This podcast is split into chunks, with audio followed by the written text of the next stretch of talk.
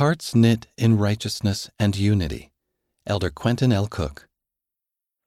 Righteousness and unity are profoundly significant.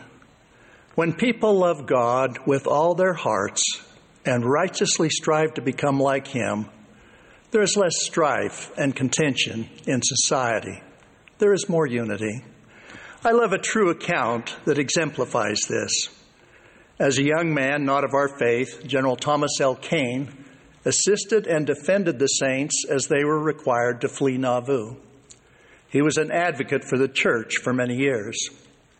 In 1872, General Kane, his talented wife, Elizabeth Wood Kane, and their two sons traveled from their home in Pennsylvania to Salt Lake City. They accompanied Brigham Young and his associates on a trek south to St. George, Utah. Elizabeth approached her first visit to Utah with reservations about the women. She was surprised by some of the things she learned. For instance, she found that any career by which a woman could earn a living was open to them in Utah. She also found church members were kind and understanding with respect to Native Americans. During the trip, they stayed in Fillmore at the home of Thomas R. and Matilda Robison King. Elizabeth wrote that as Matilda was preparing a meal for President Young and his company, 5 American Indians came into the room. Although uninvited, it was clear they expected to join the company. Sister King spoke to them in their dialect. They sat down with their blankets with a pleasant look on their faces. Elizabeth asked one of the King children, "What did your mother say to those men?" Matilda's son's reply was, she said, "These strangers came first, and I have only cooked enough for them. But your meal is on the fire cooking now, and I will call you as soon as it is ready." Elizabeth asked, "Will she really do that, or just give them scraps at the kitchen door?" Matilda's son answered, "Mother will serve them just as she does you and give them a place at her table." And so she did, and they ate with perfect propriety. Elizabeth explained that this hostess rose 100% in her opinion.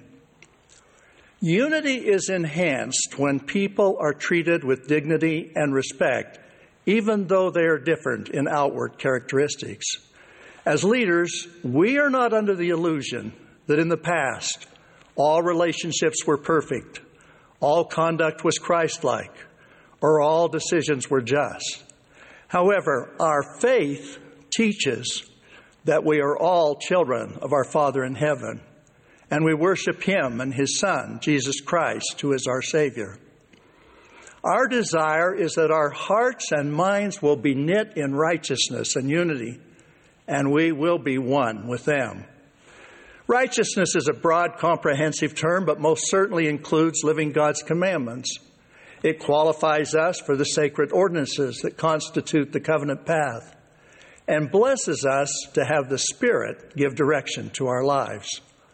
Being righteous is not dependent on each of us having every blessing in our lives at this time. We may not be married or blessed with children or have other desired blessings now. But the Lord has promised that the righteous who are faithful may dwell with God in a state of never-ending happiness. Unity is also a broad, comprehensive term, but most certainly exemplifies the first and second great commandments, to love God and love our fellow men. It denotes a Zion people whose hearts and minds are knit together in unity. The context for my message is the contrast and lessons from sacred scriptures. It has been 200 years since the Father and His Son first appeared and commenced the restoration of the gospel of Jesus Christ in 1820. The account in 4th Nephi in the Book of Mormon includes a similar 200-year period after the Savior appeared and established His church in ancient America. The historical record we read in 4th Nephi describes a people where there were no envyings, strifes, tumults, lyings, murders, or any manner of lasciviousness. Because of this righteousness, the record states Surely there could not be a happier people among all the people who had been created by the hand of God. With respect to unity, 4th Nephi reads, "There was no contention in the land because of the love of God, which did dwell in the hearts of the people." Unfortunately, 4th Nephi then describes a dramatic change that began in the 200th and first year, when iniquity and division destroyed righteousness and unity. The depths of depravity that then occurred were subsequently so evil that ultimately the great prophet Mormon laments to his son Moroni, "But, O my son, how can a people like this, whose delight is in so much abomination, how can we expect that God will stay his hand in judgment against us?" In this dispensation, although we live in a special time, the world has not been blessed with the righteousness and unity described in 4th Nephi.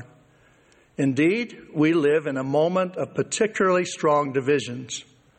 However, the millions who have accepted the gospel of Jesus Christ have committed themselves to achieving both righteousness and unity. We are all aware that we can do better, and that is our challenge in this day. We can be a force to lift and bless society as a whole. At this 200-year hinge point in our church history, let us commit ourselves as members of the Lord's church to live righteously and be united as never before.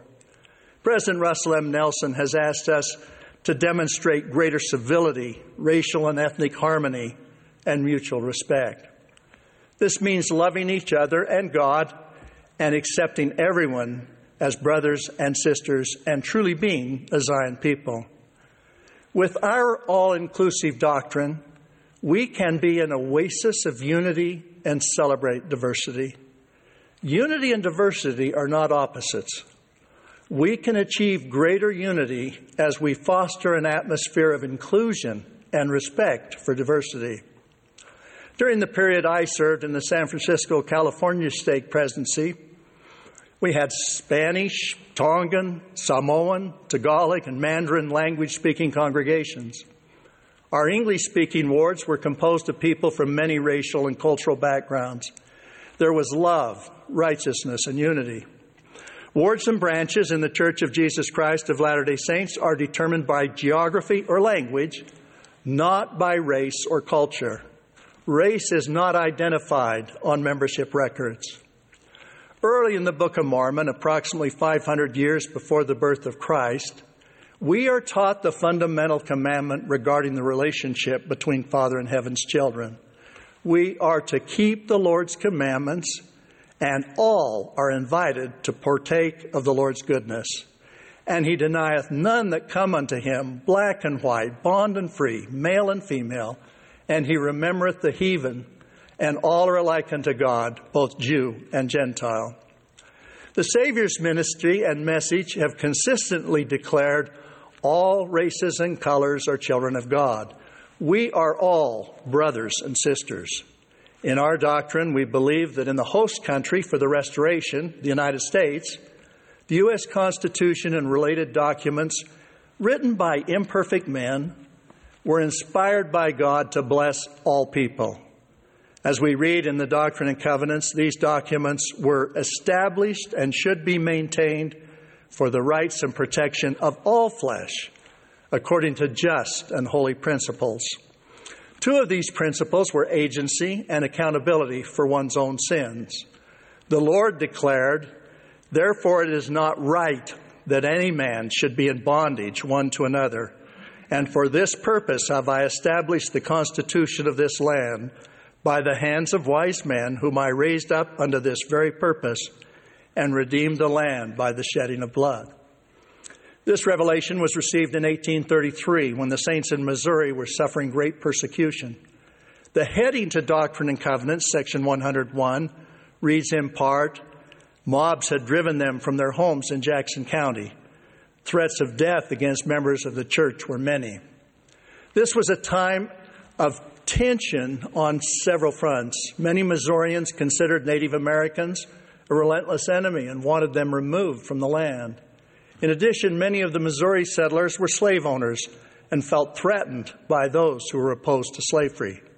In contrast, our doctrine respected the Native Americans, and our desire was to teach them the gospel of Jesus Christ.